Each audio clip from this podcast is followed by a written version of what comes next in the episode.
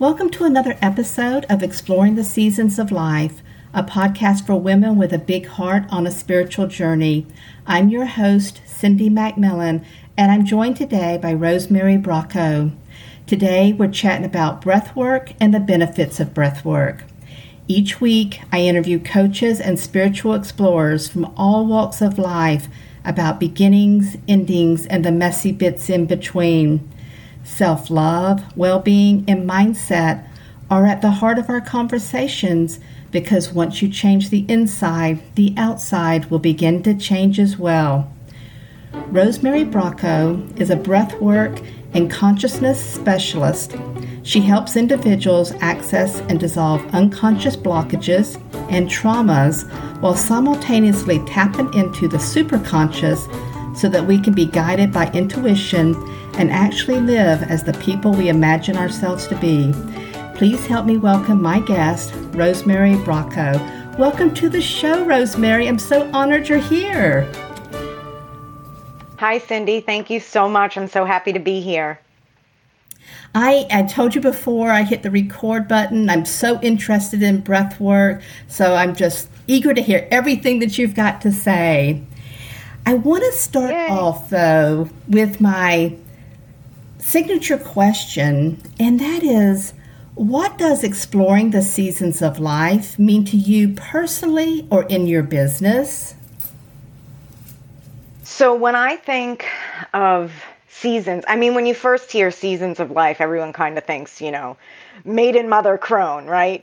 Um, but if you really think about it, when we talk about seasons, we're talking about birth and and death, right? It's a sh- it's a growing and a shedding and a growing and a shedding, and you know I, I often I'm, I often say to people like I I feel like I've lived like a million lifetimes in one lifetime, you know. If you think back to when you were in high school or grammar school or it's like that was so long ago. At the same time, you can close your eyes and go back there. So I totally get the concept of there is no time, right? Because you can go in your mind and be anywhere at any time.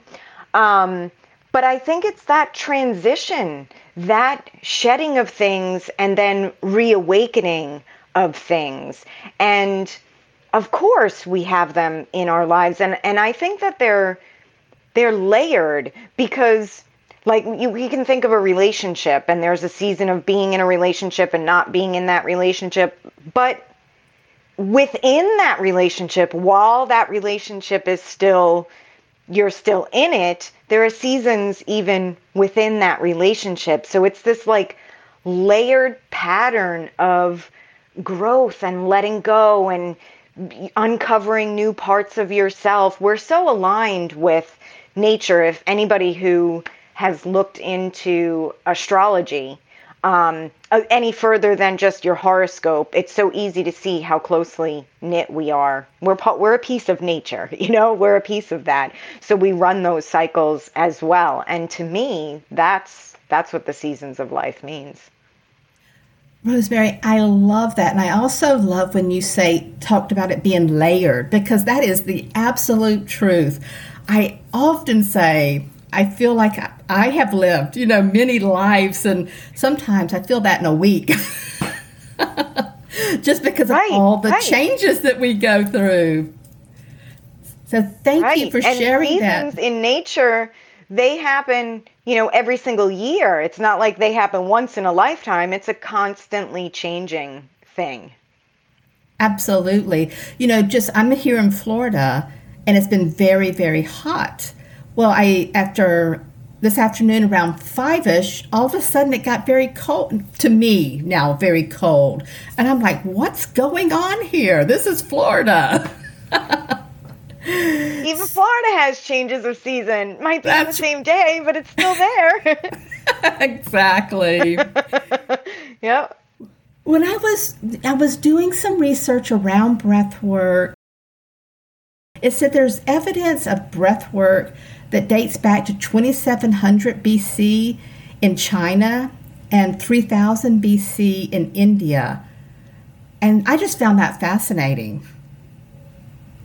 It is. It is. Um, we have been being, quote, I'm doing air quotes, told for a very long time that the breath is something very spiritual.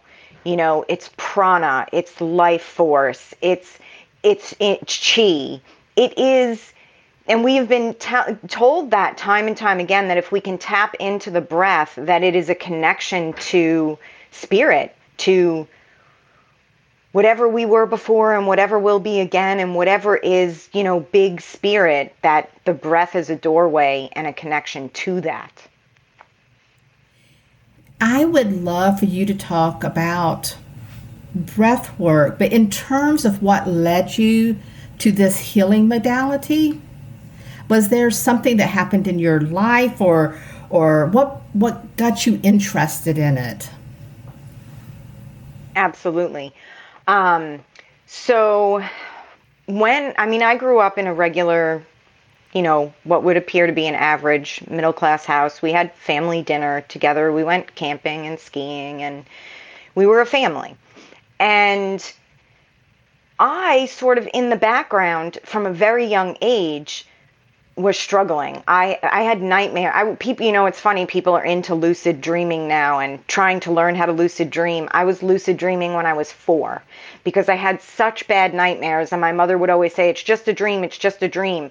That I would bring my mother saying it's just a dream into the dream and then wake up in the dream. Um, and trouble sleeping, migraines, by the time I was 10 years old and I had no idea why, I would pray for the strength to kill myself. So I had mm-hmm. a lot of stuff going on that I didn't know where it was coming from. And then at about 18, 19 years old, I had fragmented memories come up of repressed abuse. And this was my introduction to consciousness and the subconscious mind. And this was something I had absolutely no recollection of whatsoever. And then at 18, 19, all of a sudden, I know it's true. And then I had, you know, just fragmented memories coming back to me. And it was like, holy cow, like there was no internet then. There was no I had no one to, to tell me anything about it, but I knew from my own experience, like, oh my God, this is what's wrong with me. This is why I've been feeling all these things that I'm feeling all my life. It comes from there. There's stuff trapped in there. I need to get to that stuff that's trapped in there. But again, there was no internet. There was no way, you know, I, my mom brought me to a therapist. It didn't really do, the therapist couldn't get me into my subconscious mind. And so I didn't know how to actually, because just remembering isn't enough to heal it. Yes, there's a relief that comes with it, but it doesn't change all of the damage that it has done. So I didn't really know what to do with it. By the time I was like 20, I, I was what I call paralyzingly shy. Like I, just, I was I was struggling internally a lot, and I hit it really well. Um, but it was a very difficult time. And the place that I got relief, this was the 90s, was doing the drug ecstasy. And something happened when I was doing the drug where I saw the abuse from a different angle. I had this like spiritual perspective on it and I saw it in a different way. And it was like this incredible healing experience. Plus, when I was doing the drug, the all the fears that I had to talk about it or to tell anyone or any of that kind of went away and I was able to do that but I didn't have you know I'm doing it recreationally with a boyfriend like I don't have somebody who knows how to actually lead me through like what's going on. And I and I remember my friends thought like I was crazy like I was just making an excuse to do drugs but I was like no something there's a healing space in there. Something happened in there and I need to get it. And I sort of chased that high for a few years. At the time, I'm originally from New York. My family had moved to Massachusetts, and I moved back to New York at 22. And my secret underlying reason was because I thought it was going to be easier to get ecstasy if I was in New York than if I was here. So I moved to New York, and of course, none of that goes well because you can't just escape or, you know, without the proper guidance, none of that's going to turn out well. so I had, you know, I I loved moving to New York and I loved living there and there were aspects of my life that I really enjoyed, but I still had that underlying like there's a piece of me missing. Like something is not right. There's a part of me that I want to get in touch with that I that I can't get in touch with. I had like I, I was only like at this point 23, 24. I had like a trail of failed relationships behind me already. Like something something was missing. And I started then getting into like yoga, which my favorite part of yoga was breath work because I was like, oh, this reminds me of when I did drugs. Like it I can feel that it's like it makes me feel a little bit high. I was I never had like a I was never addicted to drugs. I just I did them until they didn't work and didn't feel good anymore, and then I didn't do them anymore. Um, so I got into yoga and I was reading all sorts of spiritual books, and at this time was like when The Secret came out, and I read The Secret, and like I really started to be like, well, wait a minute, I can have I can I can I can have what I want, and I can do what I want with my life, and right before I was going to um, do my yoga certification, my father got cancer. And everything, it was like the straw that broke the camel's back. Everything kind of just shattered for me. Um, I stopped being able to like hold myself together. Like I just started isolating and things started, and I left New York and came back to Massachusetts. And I was trying to hold it together, but I opened a yoga studio, but I was a disaster inside. And eventually it completely fell apart. I wound up claiming bankruptcy, being homeless, house hopping. And I don't want to glorify that because it's there's nothing glorifying about that. When you're when you're truly your security and safety is threatened in that way, it's a horrific thing to go to. But now being on the other side of it, I can say that it was that that forced me to get back to my original quest, which was how do I get into the subconscious mind? There is something there that I know that I need to address that I'm not reaching. How do I do it? And so I started studying and taking trainings and certifications all any tool or technique that i heard that was like oh this works on the subconscious mind i'm like devouring it and and learning it. And i was kind of moving forward but not really. Like i still wasn't getting to where i needed to get to. And then I came across Ram Dass. Most people have heard of Ram Dass, which led me to Rick Doblin, which less people have heard of. But Ram Dass, when he when I started reading Ram Dass, and he's talking about the, the studies they did in the 60s before LSD was made illegal and that they were using it to help people heal. And I'm like, oh my God, these are doctors. Like, they know what I what I went through. They know what happened to me. They know that I'm like it was like, "Oh my god, see, I wasn't making it up. I wasn't just making an excuse to do drugs. Like something is was happening there." And Rick Doblin has actually since 1985 been the guy behind working on getting MDMA, which is the active ingredient ingredient in ecstasy, legalized for the treatment of PTSD and trauma and all of these types of things. Um, it's not it's every year it gets pushed back now. It was supposed to be legalized in like 2020 then 21 now it's 2023 it just keeps getting pushed back but he's been working his butt off trying to get it legalized. But of course i couldn't i didn't have access to any of these people. Like you can't just call up ram dass and be like hey i need i need your help. I need that thing especially when it's not legal but i was desperate so I called the therapist who I had originally spoken to about the abuse, the fragmented memories that had come up, and said, Listen, will you sit? I'm going to buy this drug illegally. I have a little kit to test it, make sure it's the right thing. Will you sit with me? Because you have to have a sitter.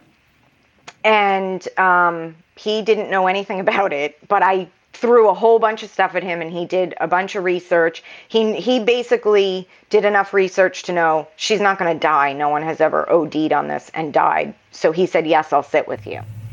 So I took the drug and while I was on it, I talked about that there was another perpetrator of sexual abuse in my childhood. Another thing, memory that I had no concept of, but I wasn't getting full memories. I just said it out of my mouth. I just verbalized it to him. So afterwards, he had no idea how to help me work with anything that went on in there. He wasn't trained in how to work with people who are on these drugs or do anything. And I wound up worse than I was before I did the drug. I eventually was diagnosed um, with complex PTSD. It was it was just a complete and utter um, disaster. And I was like, I knew that what they did w- with it worked, but I had no one to help me integrate the things that I had found there. So I went back to, you know, what other tools can I use? Where, you know, what can I do to drink? Meanwhile, I'm still homeless and house hopping and borrowing money from people just to try to find something to help me. So eventually, my studies now, this is like weird divine timing thing because I wound up finding um, Stan Grof and his work. And he was involved with all those people. He was like, these are the pioneers of using these types of drugs to work on and heal layers of your consciousness. And he was like one of the biggest pioneers. But for some reason, there was years between when I had first heard of this stuff and when Stan came into my onto my radar. And what Stan did was they were all working with these drugs and then the drugs were made illegal even for them to study with these drugs. And so the work that they were doing was so powerful that Stan didn't want to give it up. So he found a way to use breath work to access the same states of consciousness that you access when you take these drugs so that he could continue to work with people. And so my very first session, it's a faster, deeper form of breath work. Um, and it, and you listen to specific music while you're doing it that brings you into these deeper non they call them non-ordinary states of consciousness where you have access to the subconscious mind and the superconscious mind all these incredible spiritual mystical experiences and the very first time I did it I went right into a memory of the abuse and I it was it was crazy. I relived it from multiple states of consciousness at the same time. So I literally relived it as the 4-year-old girl going through it. I also had my conscious mind there going, "Holy shit, like I can't believe that I'm in here and that this is this is, you know, I'm reliving this and and healing this." And then there was this motherly aspect of me that was holding and healing and working with the four year old me who had lived through this abuse. And, you know, I'm crying my eyes out and I'm shaking and I'm like holding and cradling my pillow. And in my mind, I'm holding and cradling my four year old self. And I mean, that was it. I was, I was I was hooked. I was like, finally. I mean, we're talking, this was decades of time that I had finally made it full circle to find the thing that could help me get in there. And I continued to practice and to use the breath work. And it's not only for working with trauma. Like I said, you can have these mystical, so I'm having all these different experiences while I'm in there and my confidence is growing and my symptoms are, are dissipating and, and all of this stuff is happening. And I never looked back. I, I was like, that's it. I'm I'm working with myself and with others. I had at this point been working as a coach with other people. And I was like, I'm only going to work in these non ordinary states. And I actually wound up, I was trained in so many different tools and techniques at that point that I'm like, okay, what, which of those techniques, like, how can I merge this state of consciousness and what the breath work is bringing with these other tools and techniques that like I got some results from but weren't quite getting deep enough and I started merging techniques and I came up with a couple of techniques and I've never looked back like for myself and the people that I work with it's uh, we we work in non-ordinary states and we work on those deeper subconscious and superconscious states in order to do the deeper healing. You know, Rosemary, as I'm listening to you talk about this, you know, um, experience that you're having and holding the four year old and crying and actually like being in there, that is something that I think a lot of people want to be able to do and have no idea how to do it. Is that what? Yeah, you, I think. Um, uh, I'm sorry. I was just going to say, is that what you coach and help people through? It is. It is. Um, I do the breath work with people, and then I have worked um, a lot with people with trauma. And even before I found the breath work, there the different techniques that I do. One of them bring, brought people into a non-ordinary state, not quite in the same way, but it still brought them in there, and, and without fail, every time I would ask people when they were finished working with me, you know, what did you, th- what was the the most beneficial part of working with me? What do you wish was there? What do you, every single person across the board said, when you brought me into that state and we worked on things, that was the most amazing experience I've ever had. That was the most healing experience that I've ever had. When you say not ordinary, what does that mean? So it's that the conscious mind, it doesn't disappear, but it, it quiets and these non-ordinary meaning the the subconscious the, the shadow side the stuff that we don't we're not walking around connected to in normal states of consciousness.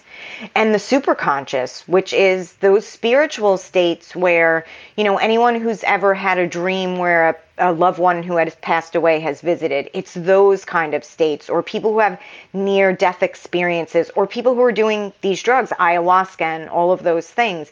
Those states of mind when you when you actually practice it's not even of mind because it's not in your brain. It's of it's consciousness. It's it's bigger than than our bodies. It's bigger than we are when you go into those states on a regular basis, one, you start to clear out this crap that's in your way, that's causing problems in your life, in your relationship, in work, in in yourself internally, which was my biggest complaint. Even though everything else was exploding in my life, it, I knew, I always knew somehow, even from when I was 18, that it was something was going on inside of me. So when you work in those states, you start to clear out the shadowy stuff and make space to bring the more spiritual, whatever you want to call it, your true self, your higher self, your inner intelligence, that starts to actually become a part of your life. Those states of consciousness.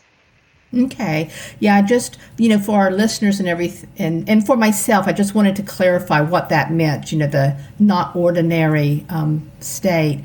And I was, you've talked about some of the benefits of breath work but are are there like two or three or four that you that you feel like yes this is this is what people need when they're doing breath work that will help them?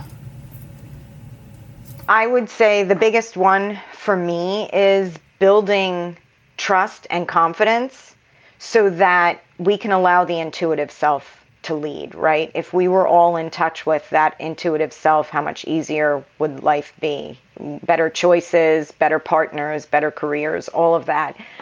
And whenever we're working with um, trauma or blockages or things in the subconscious, we break those those negative patterns and cycles that are playing out in our lives and create a greater connection with ourselves first and foremost, which then creates a greater connection with the people around us.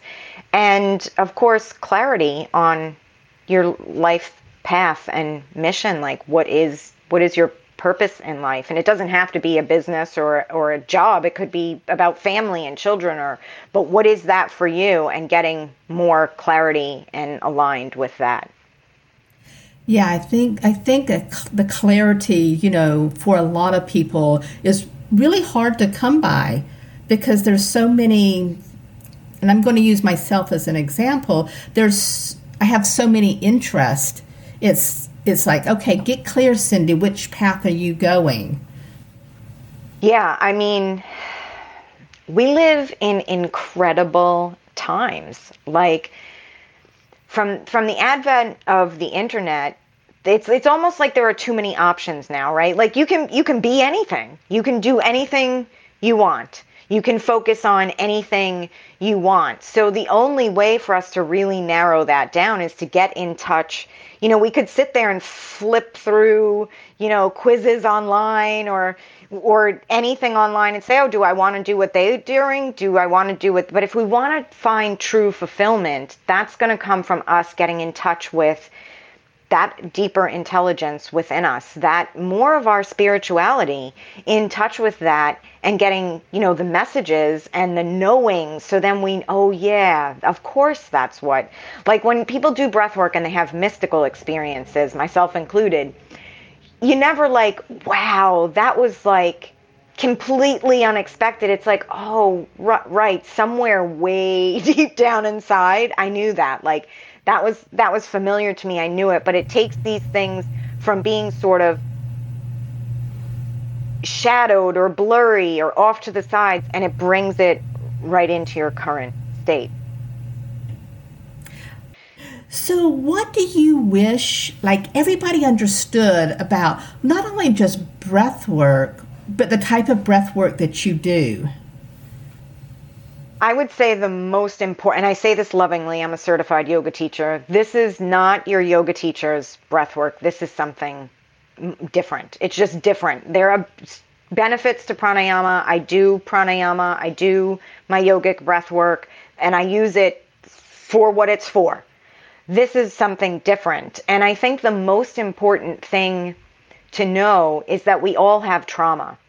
So my story is for some people it's very intense. Like I worked with um, a client who had come to me. I was specifically focusing working on women, working with women on childhood trauma. And she came to me and she said, I have severe debilitating anxiety. She's like, I, I could get myself to work, but I just quit my job and said, I'm not going back to work until I get rid of this anxiety. She had panic attacks, anxiety. And she's like, therapists have told me I have trauma, but I don't. I had a good childhood. I don't I mean everybody has a little bit of stuff in their childhood, but she's like I don't have I don't have abuse like you. I don't ha- I don't I don't have that stuff. And we talked a little bit about her anxiety and like when it started and then i brought her into uh, one of these altered states of consciousness and we worked on it and it was something so simple for it was i'm talking this was 30 years of debilitating anxiety that therapists medications nothing was helping her. And in a half an hour of being in an altered state and working on it it's gone. And i still speak with her. This was like two or three years ago still no anxiety.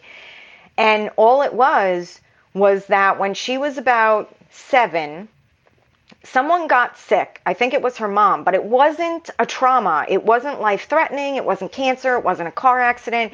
Somebody had to go to the hospital. And in an effort to like not freak her out, the adults didn't tell her what was going on. So she found herself sitting in her bed by herself at seven years old freaking out about what the heck is going on. You know, we don't have cognitive ability at seven to reason that out. So her, her whole nervous system and her whole psyche were stuck in this panic mode since she was seven years old. And all we did was go in and work on and resolve that memory and what work on with that inner child, just like I went back and I w- lived through and worked on my abuse in the breath work. We went back and we worked on when anything there's a acronym for the symptoms of or the experience of any trauma that we have that's considered a trauma. There's big T trauma like physical abuse, sexual abuse, and there's little T trauma like this is a little T trauma. Nobody's life was threatened, but it was it was still a trauma. And the acronym is UDIN. It's unexpected, it's dramatic, you feel isolated, and you have no resources. So of course this 7-year-old kid's in the bed by itself that there is experiencing all of those things. So all we did was we resolved by going in there and working with the 7-year-old child in this altered state we resolved those four things. No longer isolated and alone because we're there. We brought resources with us. Now you've got resources. That's it. Half an hour. No more anxiety after 30 years. Wow. Okay. So I think the most. Go ahead. Oh, no, I, I was just saying, wow, that's amazing. You know, that in 30 minutes to take care of thir- 30 years of anxiety. It's crazy. It's it's absolutely incredible. You know that you know how they say that we only use like 5% of our brain. It's not even our brain, it's our consciousness. And these are the aspects of our consciousness that we benefit from tapping into. And we all have traumas. Um, like I said, she didn't think she had a trauma because, you know, it wasn't what we would think of as, quote, a trauma. And even the pre-birth and birth process with this breath work people and i've experienced this people have gone back and into the womb. And sometimes it's a beautiful experience in the womb. Um, and sometimes it's not depending on what your mother what was going on with your mother and her emotions and at that time. But no matter what actually like so we're we're in the womb and it's this we're surrounded by water. It's this safe place. We're still we're definitely still connected to spiritual energy to a very high degree. And then all of a sudden stuff around us starts squishing us and moving us and forcing us out of again we're back to it's a it's a a death and a birth not just a birth because the experience that we were having in the womb before that dies away and we're born into this life, even though we live through the process. So even that is a trauma that people have been known frequently to go back into during these breathwork sessions to heal that aspect to the point that there have been experiences where people were pulled out of the of their mother with forceps and the people after the breath work who go through this healing experience wind up with bruises on their physical body where the forceps were. Oh, wow. Yeah. So we all have, um, we all have trauma and it gets healed in these, it gets worked on and resolved in these altered states. And that, you know, we all have an inner intelligence that knows how to guide us into doing that. Like I, I hold the session, but while while you're on your journey, it's you and your higher intelligence. It's not me doing anything. So could you just and I'm and I'm kind of going off track here, but this is so interesting. So could you kind of just like talk about what happens in a session? Sure. Sure. So sessions are a- approximately 2 hours long. The first 30 minutes is discussion. Um, I, I, have slides. We talk about what, what to expect. Um, we talk about all, all, the different aspects of what to ex- expect. We go over the breath work and how to actually do it because you're going to be doing it. Even though I'm going to do it with you and lead you into it, you're going to be off on your own after that. So we spend about 30 minutes going over all of that and what to expect and any questions that you have, all of that. And then you wear an eye mask and headphones and I play music for approximately 50 to 60 minutes. So it's approximately an hour. So I talk you into relaxation, then into doing the breath. It's a faster, deeper breath work. So we kind of go from your body is relaxed, but then we speed up the breath. And then I sort of I start the music and I let you go. And you go on the journey. The music takes you on a journey, the breath work takes you on a journey. You go into that space on your own. I'm muted at this point. I'm holding space for everyone.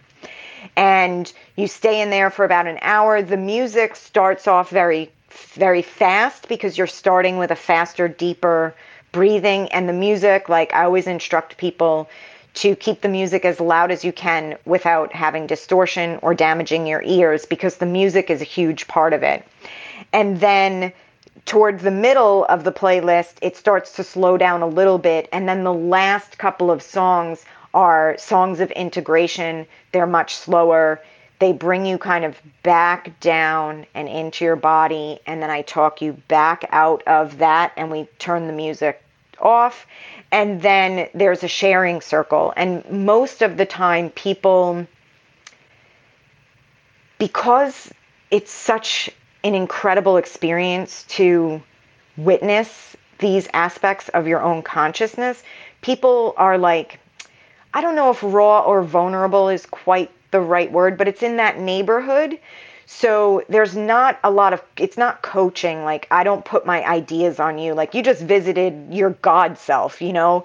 I allow you to hold yours, but there's a, a sharing circle that's very integrating whether you decide to share your yourself and talk about your experience or you just listen to other people it helps you integrate your process so that's about a half an hour as well so that's what the sessions look like and can you also use that type of breath work for i'm going to say self-care or is it really more for i'm going to say the big t and the little t trauma versus it's definitely um, for all of the above definitely oh. for self-care um, there's always like questions we have in life or even just like for me one of because it doesn't work you don't get into those non-ordinary states unless you can let go so at the beginning it's a practice of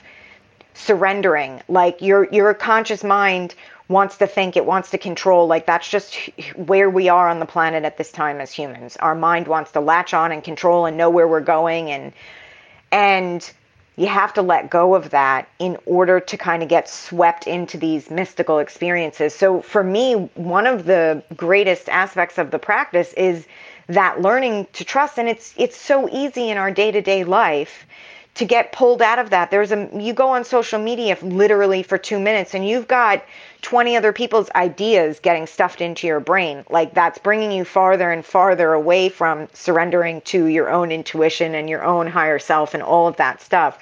So even just that alone as a regular practice, it's not always um, about trauma. It's not always intense. Sometimes you're meeting past loved ones. Sometimes you're meeting just like I've had this experience. I've heard a lot of other people talk about like this beautiful, like, mother or goddess energy. Like these are words we throw around a lot right now in our culture but but when you actually experience it as an energy that is there with you it's a it's a, it opens things up in your life. And so sometimes you're clearing things out and sometimes you're connecting with things and sometimes you're just getting into that space with you Mm.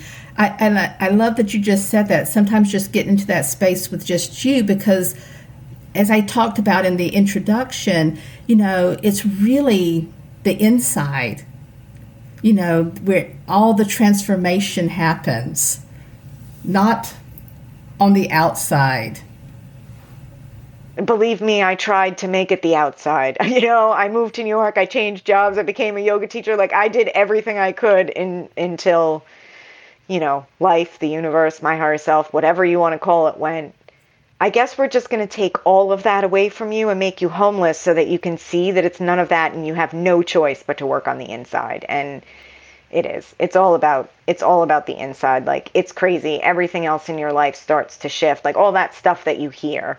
Like, oh, magic and everything in your life and we're all connected. Like that stuff becomes reality when you work on these deeper levels of yourself. Yeah, absolutely. Rosemary, what is because our time is is flying by.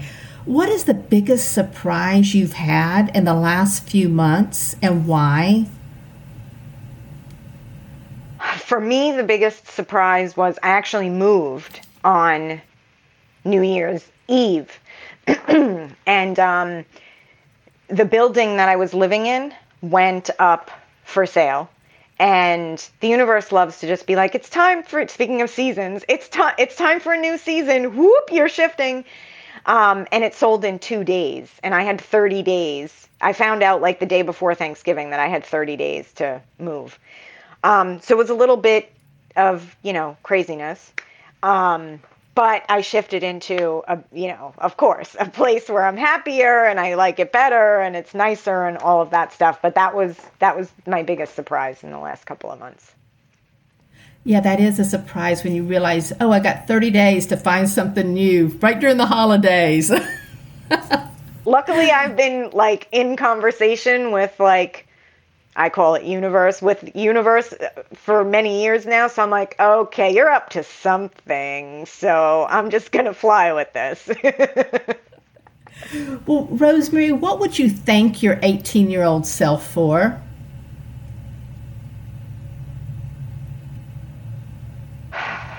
Probably two things. Knowing, being smart enough to see when those memories came up, the magnitude of that and what that meant. I didn't have the words for it then, but understanding, like on a psycho- psychological and consciousness level, you know, for years after that, with everything I went through, there were doctors who were like, wanted to put me on drugs. The state wouldn't help me when I was homeless because I wouldn't take drugs. And that all came from because my 18 year old self knew, like, instantly knew, oh my God, there's stuff locked in there. This is what I need to do. So that she was smart enough to know that and to hold that and not sell out her truth ever in, on her path that's I would say that's the biggest thing. And that's something to th- to thank a younger person for because they may not have known which most of us don't at 18 that they were actually going to be saving your life. Yep. Yes. So I think about her all the time. Very grateful for her. So can you tell our listeners where to find you, your social media, how they can work with you, everything about Rosemary? Sure. Um, so, so one thing is I'm slowly um, removing myself a bit from social media. So the website is the best place to find me, which is theworldwomb.com. Um, there's a free trial there. If anybody wants to try a breathwork session, they can go and sign up for a free trial. And um, you can learn a little bit more about me and read up about that. You can find me on social media under Rosemary Bracco, but I don't spend a ton of time on social media. Thank you so much for being a guest. I really do appreciate this. Thank you so much for having me. Thanks for listening. If you enjoyed this episode and you'd like to help support the podcast, please share it with others, post about it on social media, or head over to iTunes to subscribe, rate, and leave a review. I would love to hear your favorite part of the conversations. Recently, I had someone tell me they loved the podcast, but they didn't know how to leave a review, so I'm here to help. This is how you leave a review on your iPhone. Open Apple Podcast app, tap the Search tab in the lower right corner of the screen, search for Exploring the Seasons of Life, and tap the blue search key at the bottom right. Tap the album art for the podcast, and on the next screen, scroll down to the bottom of the page and tap on Write a Review. If you're not already signed into iTunes, you'll be asked to enter your iTunes password to log in. Then you'll be able to rate on a five star scale. Tap the stars to leave a rating. You can also leave a review without leaving a rating, but honestly, the rating is so important. I read every comment and they make my heart smile. Until next time, live inspired.